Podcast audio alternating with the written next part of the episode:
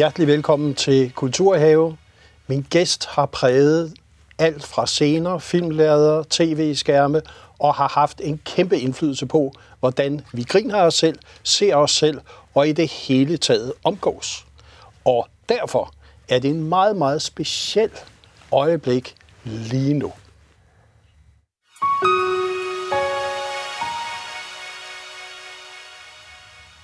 For jeg har glædet mig specielt meget til at byde velkommen til Kasper Christensen. Tak for det. Og til i det hele taget at snakke med dig. Både om, hvordan det hele startede, for det skal vi selvfølgelig, og selvfølgelig også den ekstra dimension, du har været ude nu og fortælle om i de her dage. Så altså, jeg er lige så spændt, som du er på denne her snak. Ja. Og så må vi se, hvad der sker. Vi har ikke forberedt os. Det, det skal vi heller ikke gøre, Nej. vel, fordi det er jo i, i, i det uforberedte og den rigtige samtale, at vi forhåbentlig finder nogle, nogle sandheder og måske nogle fællespunkter med hinanden, som, øh, som gør, at dem, der sidder og kigger, føler, at de er til stede. Og det er jo det, der er meningen med det her, vi laver. Ja. Og derfor, det startede jo med din og tjener og stand-up og ja. så videre. Og de fleste husker selvfølgelig også huslige tandbørsten og så videre. Altså, hvad var det egentlig, du havde gang i dengang? Altså, jeg var kommet hjem fra USA som, øh, som 18-årig, og havde der fået smag for, at jeg skulle optræde. Øhm, men var også øh, meget amerikaniseret på den måde, at det der med skuespillerskolen, det, var, det gad jeg ikke søge ind på, og, og det føltes tungt og gammeldags, og det, teateret i sin oprindelige form, det var heller ikke det. Altså, det var, jeg ville være filmstjerne, og jeg ville, øh, men jeg ville også være sjov, og, øh, og så havde jeg jo stiftet lidt bekendtskab med det her stand-up øh, Øh, hvor man står alene på scenen og er morsom. Ikke? Og det, altså, det var sådan nogle ting, der appellerede, og det er klart, der appellerede sådan en, en, en ung mand, som vi kom hjem på, som er i USA. Ikke? Og da jeg så kom hjem, så, så prøvede jeg så at komme i gang med det, ikke? og det lykkedes jo så nede på Dins, som var sådan et lille bitte sted, hvor der kunne sidde måske 40-50 mennesker, og komme i gang med at optræde og stå der. Og der fandtes det ikke i Danmark. Og det gjorde jo, at der var en nyhedsinteresse, der blev skrevet om det, og lige pludselig begyndte det så at tage fart. Ikke? Ja. Og så kom der jo lige pludselig nogle tv-formater, som ændrede vores måde egentlig at, at opleve, skal vi sige, det sjove. komedie. Ja, altså, øh, ja, det, det første sådan, jeg, jeg, jeg startede med at lave noget børne-tv, men, men derefter så kom jeg ind på noget, der hed Transit, som var sådan et ungdomsprogram. Og, øh, og dengang, der, var, der hed ungdomsredaktionen, som det hed, det hed, mand, det hed mandag aften på tv. Det vil sige, det var ligesom dedikeret til unge mennesker, hvilket var fantastisk flot.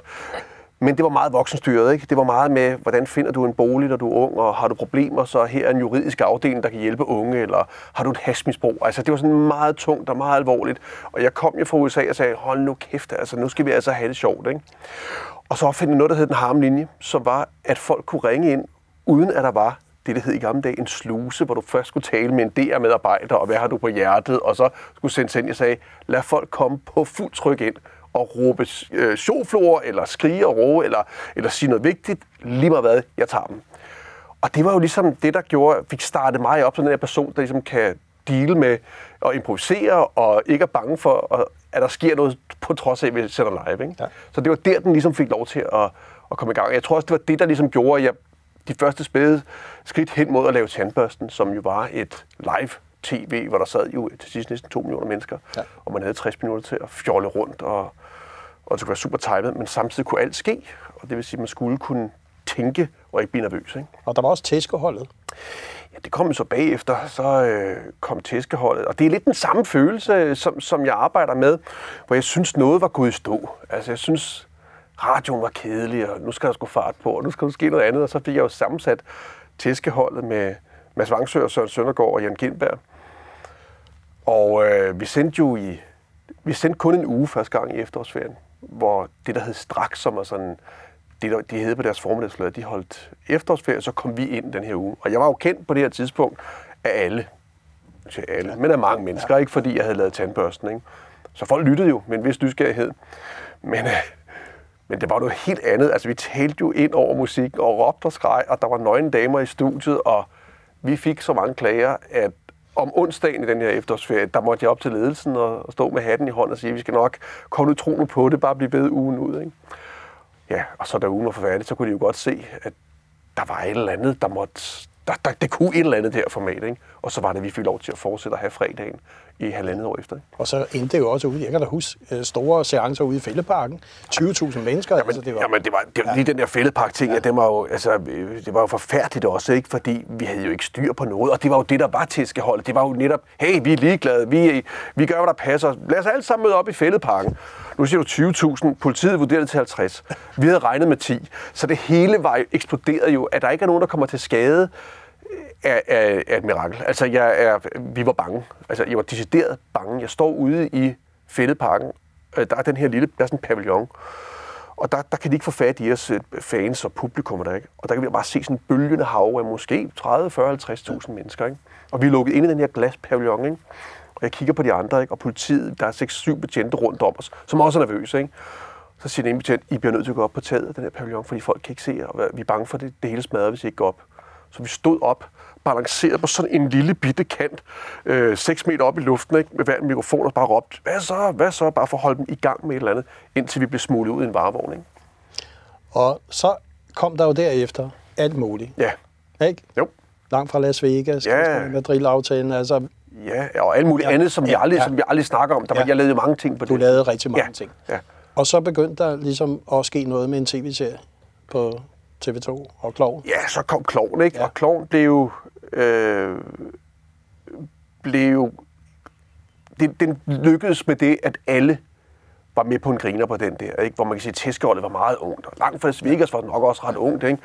Men at få lavet et produkt, som, som man faktisk kan grine af, lige meget hvor gammel man er, øh, det var fantastisk. Og, og, det, og det findes jo stadigvæk, og folk er stadigvæk glade for det. Ikke? Så det var det, er, det er sådan det, jeg selv føler, at det er mit bedste bidrag øh, inden for humoren. Det har nok været klog. Det er det, jeg er mest stolt af at have lavet. Ikke? Og så kan vi sige, at så fra tv-serie, og så gik det over, og så blev det jo en film. En, Ja. Faktisk en trilogi. Ja. Og jeg synes, vi skal lige tage den første klovnfilm. Okay. Ja. Okay.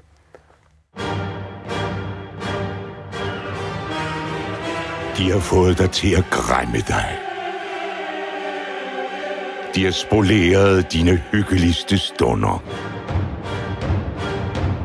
De har trukket dig gennem de værste pinsler. De har givet dig nogle af de grimmeste øjeblikke i dit liv. Men nu vil de gøre alting godt igen. De har samlet det bedste hold.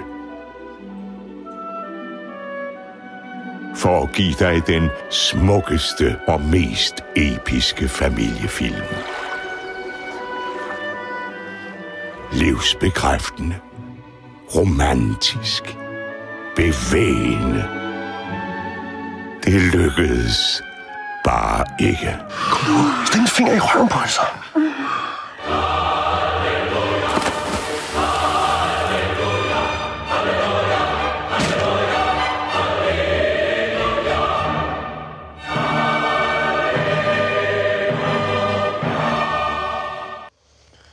Ja, og vi sidder også og, og smågriner her. Man kan, jo ikke, man kan jo ikke lade være. Nej, det er jo ikke så godt at sidde og grine sig selv på den måde, men altså, nu har jeg ikke set den her trailer i mange år.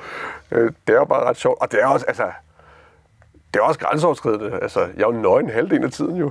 Det er det. Og Ja. så lige et samarbejde med Frank Vam. Ja. Ja, det har jo været, det er jo, det er jo langt, det er jo mit længste forhold, som jeg siger. Ja. Det er jo 20 år, vi har arbejdet sammen, ikke? både på Madrid-aftalen og, og langt Las Vegas og så Kloven her. Ikke? Og øh, da vi skulle lave Kloven, der var det egentlig tiltænkt, at jeg skulle have spillet hovedrollen. For der vidste vi ikke rigtigt, hvordan det skulle være. Øh, og vi skrev, og vi prøvede det af, og vi kunne ikke finde ud af at blive enige, og så til sidst, så, øh, så stemte vi om det. Og øh, så vandt Frank. Og gudskelov for det, for det har vist sig, at det har været det helt rigtige valg. Ikke? Han er jo fuldstændig forrygende til at spille den her type figur. Han er fantastisk. Ja. Og så kom, det var i 2010, øh, den kom, og så i 15, der gik fem år faktisk. Ikke? Ja, altså man skal lige huske på, at, det, at, at det, den, den blev en stor succes ja. i etteren her, ikke også? Og det var, det var vi jo meget spændte på, for kan vi tage tv over og lave film, ikke? Øh, vi gør os meget umage, og så har vi jo Mikkel Nørgaard som instruktør, som er en fantastisk filminstruktør, som også har lavet Klovn, som hjælper os med at få lavet det her, ikke også? Men der skulle gå fem år, før den næste kom, ikke? Ja. Og vi troede ikke, vi skulle lave mere end en film, men så fik vi alligevel lyst til at lave en til. Og så kom den, og den synes jeg, øh, når du ikke har set de der trailer i lang tid, så synes jeg, så, så tager vi lige nummer toeren også. Meget gerne, meget gerne. De har voldtaget naturen. Der er voldtægt, og folk skriger over, og folk siger jo alt muligt pis. De har ydmyget børn. De har prioriteret af helvede til. Fisse slå far. Fisse slå far. De har taget bagdøren, En finger om numsen? og de har hånet de sødeste svigermødre. Du skal op og aflevere en pearl necklace. Hvad laver du? Dig. Hvad er det, han gør? Nu vil de gøre alting godt igen.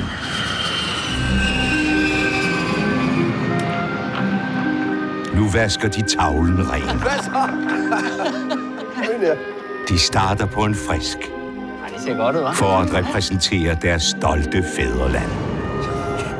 Folk, altså. Hyggespredende. Gode mod dyr. Og virkelig tolerante. De vil vise Danmark fra sin bedste side. Det lykkedes. Bare ikke.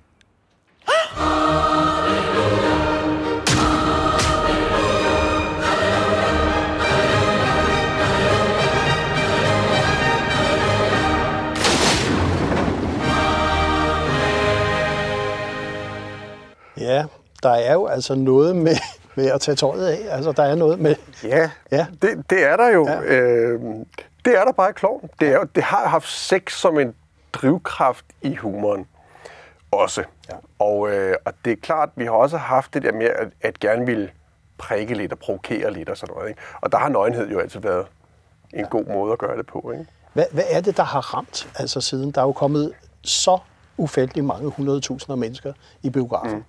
Hvad er det, I har ramt?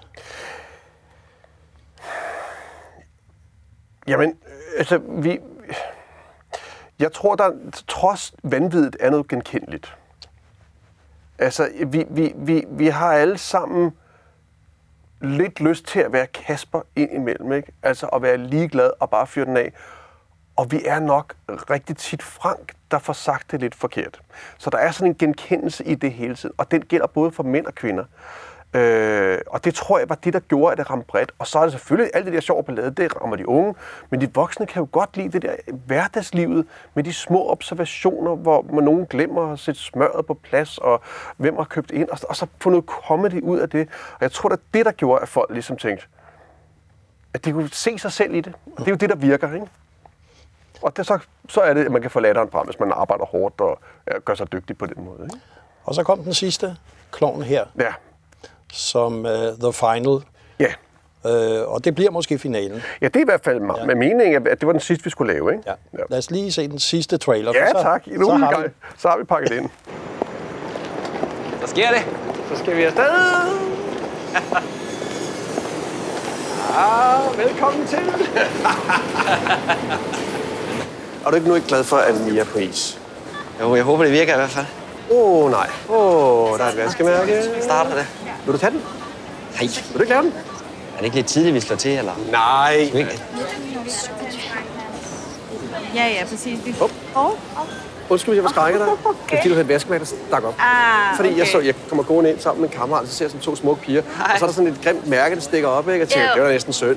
Nå, skal I ud og rejse lidt? Ja. Hvor skal I hen? Vi skal være en smuttur til Berlin. Det skal jeg også så. Nej, det skal jeg ikke. Det kunne da være hyggeligt. Jeg skal til Island. Hvad? Jeg til Ja, Island. hvilket Island så? Ja, ja. Okay. Skal vi ikke lige tage et glas? Egentlig helt ærligt. Derinde, når vi kommer på den anden side. Øh, Jeg har sådan et guldkort op til SAS Lounge, så, så, Ja. så kan vi få et glas champagne. Og lige, jeg vil skide gerne høre om jeres tur. Og jeg har bare god fif til Berlin. Skal vi aftale det? Ja. Fedt, ja, mand. da. Godt, Jo. så ses vi deroppe. Det gør vi. Dejligt, skønt, Yes. godt. Hej, hej. Det er fuldstændig sindssygt. Men det virker hver gang. Det er fantastisk. Ja, det, Jamen, det er fantastisk. Ja, det er da vildt. Ja, det, det må jeg sige. Ja, det har jeg sgu ikke set før, det der. Afgang SAS Standard 406 til Stockholm. Udgang nummer 36. Departure SAS Flight 406 for Stockholm. Now boarding in gate number 36. Hvad laver du? Jeg stak lige dit vaskemærke ned. Hvad for noget? Dit vaskemærke stak lige op af buksen, så trykker det lige ned. Jeg synes, du ser så sød Hvorfor står du med hænderne nede i mine bukser? Du er ret ved mine Nå. baller. Nej, nej, Hvad nej, fanden nej, sker nej, der? nej, jeg tror, du misforstår. Jeg, jeg vil bare være høflig. Eller jeg vil være sød. Høflig. Du tog mig på røven, du havde hånden nede mellem mine baller. Ja, Kasper, forklar hende lige, hvad det er, I gjorde. Hvad, hvad er det, der foregår? Jamen, Hvem jeg, er jeg, du? Jeg, lavede vaskemærke Og hvorfor står du og tager mig på røven, når jeg står og prøver at tjekke ind? Der er ikke nogen, der Nej, tager dig nej, på nu, nu rolig, rolig, rolig. Der er ikke, der er ikke nogen, der tager dig på røven. Der er ikke nogen, der tager mig på røven. Nej, nej. Du stod og havde hænderne nede i min... Han stak fingeren op i røven på mig. Hvad? Nej. Jeg står her fuldstændig fredeligt. nej, Er du slapper klar vi over, hvor- Jeg vi bliver så forskrækket. Alle dæmper sig. Kasper, Vi kommer ikke videre her. Hvad? Er du sød at følge med den der vej? Kom bare.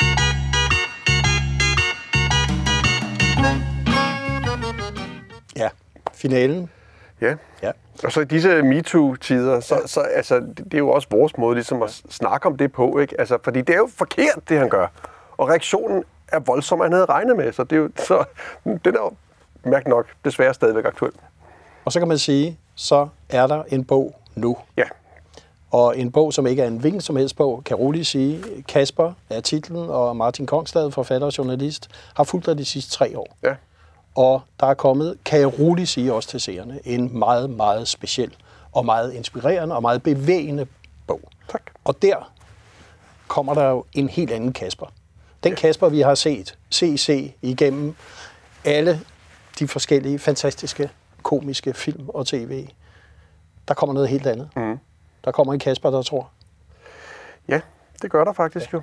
Det har været et, øh, et, et, øh, et meget, meget voldsomt og specielt projekt at skulle lave den her bog, som jo er en biografi, øh, som vi bruger så lang tid på, fordi den er ved at blive lagt ned, fordi jeg ikke tør længere, fordi det viser sig, at, at det menneske, jeg tror, jeg er, da bogen, da vi går i gang med den, og det er ikke sådan, ham folk opfatter mig. Øh, så, og der bliver jeg jo nødt til at kigge mig selv i og sige, hvad, hvem er jeg så? Hvis andre mennesker bliver ved med at fortælle mig, at jeg er noget andet, hvad er det for et signal, jeg får sendt ud?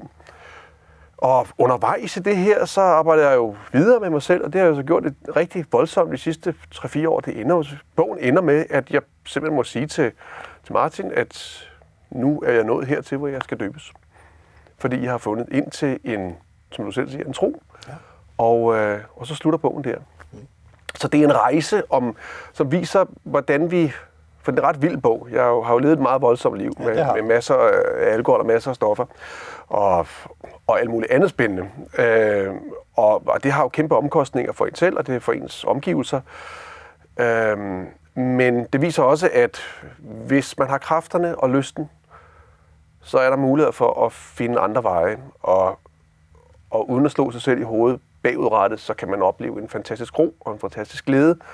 En, en utrolig kæmpe kærlighed, som man slet ikke troede fandtes i universet, kan man få lov til at blive en del af. Og det er det, bogen handler om. Og det at tro, mm. det handler også for dig, der er en guddommelig kraft. Mm. Det er en spirituel rejse, du også har været på. Ja. Øh, og det at skulle sige ord som Gud, Jesus, mm. du er også blevet døbt. Mm. Har det ikke været øh, svært? Jo, altså, og det er besynderligt nok, øh, når man tænker på, hvad jeg har fået sagt. Nu vil jeg se trailerne, fordi jeg er klog, jeg retter rundt nøgen, og jeg laver alt muligt med det. Men at sige øh, til andre mennesker, at jeg har en tro, og jeg tror på Gud, og jeg tror på Jesus, det er sært nok meget mere tabubelagt end noget af det andet. Øh, det er svært for mig selv at formulere, det er svært for mig selv at turde sige det, og reaktionen fra andre er også en, de fleste mennesker i hvert fald, uforstående. Altså, de kan ikke forholde sig til det. Øh, jeg blev døbt for to måneder siden, øh, hvilket er specielt, når man er 52. Ingen stiller spørgsmål til mig i min nærmeste familie eller venner, hvorfor jeg gør det, hvad er det, jeg har oplevet, hvad er det for en kraft, jeg mærker, hvad vil det sige at tro på, at Jesus er hos mig, hvad vil det sige? Ingen stiller spørgsmålet, fordi der er sådan en mærkelig berøringsangst omkring det.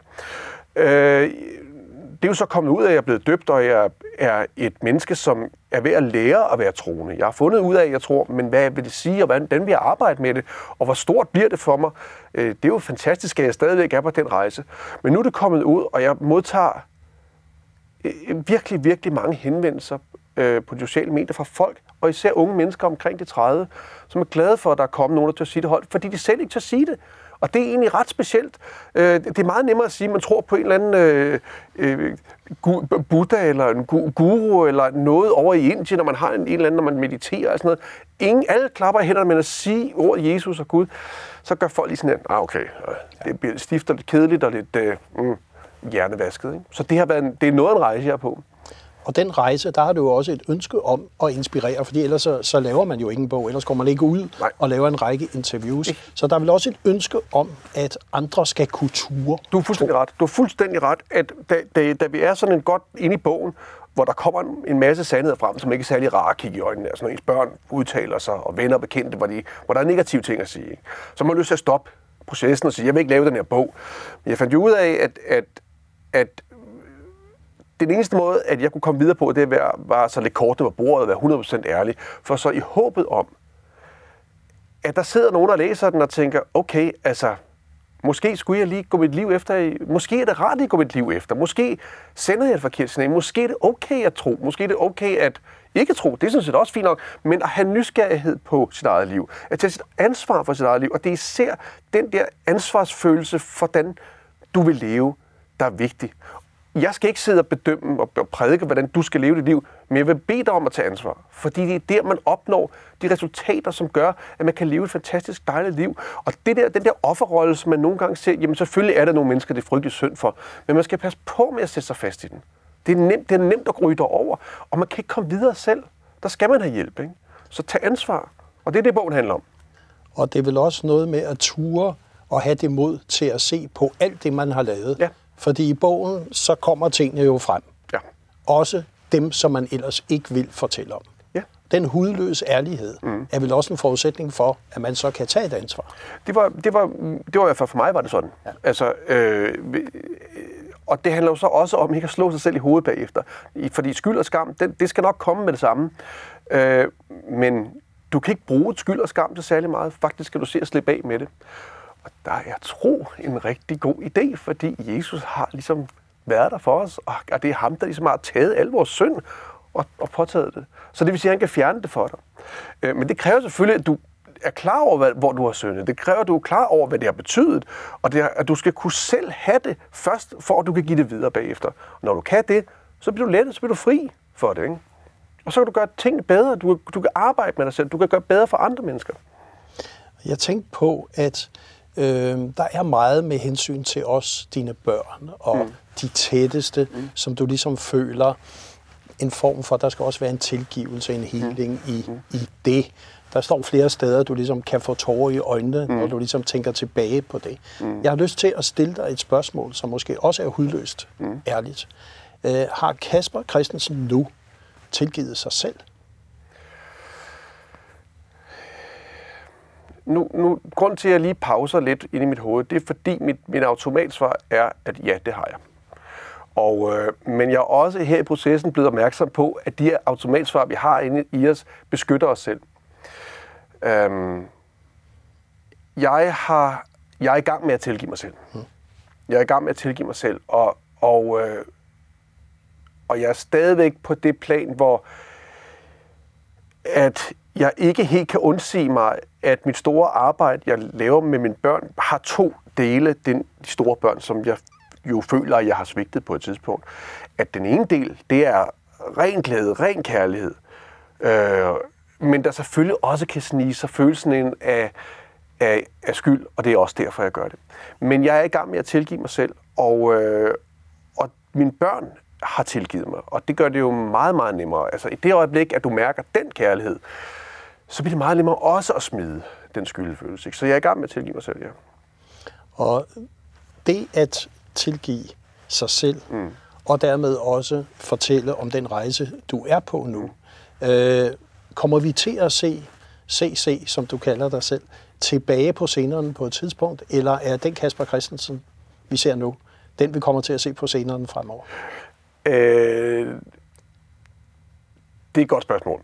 Der er ingen tvivl om, at den, vi kalder ham CC for Kloven, den, den karakter har jeg jo en stor glæde i at spille. På et tidspunkt var jeg så glad for det, at det faktisk blev noget, jeg spillede til hverdag, og det røg ind og blev mit almindelige liv. Det kommer ikke til at ske igen. Men jeg synes jo, det er en sjov figur at lege i, fordi jeg kender den, og jeg, og jeg, og jeg er god til at være den her skiderik. Øh, men min interesse, når jeg skal ud, hvis jeg, hvis jeg skal ud og optræde, eller fortælle, eller stå på scenen, så tror jeg nok, jeg vil vise den anden side af mig selv, fordi det er trods alt der, siger jeg, guldet, og, og det skal ikke forstås økonomisk, men det er jo der, kernen ligger. Og det er jo der, jeg vil gerne ud og kommunikere til andre mennesker. ikke prædike, men kommunikere nogle af de her ting, som jeg har oplevet gennem de sidste fire år i min udvikling. Jeg har fået så mange gaver, og øh, jeg har et liv, som er fantastisk, og jeg har haft et liv, som har været vildt før. Nu har jeg et liv, der er roligt, men det er lige så spændende at leve sådan her. Det kunne jeg godt tænke mig at fortælle andre mennesker om. Selvfølgelig. Hvorfor ikke give det videre? Og så vil jeg sige tusind tak, fordi du kom og gav det her videre. Der er en, en ting, hvor du hele tiden bliver ved med at sige, du håber, at du kan inspirere til, at andre mennesker også tør ændre deres liv. Det har du i hvert fald formået her. Tak fordi du var gæst her. Tak fordi du var kommet.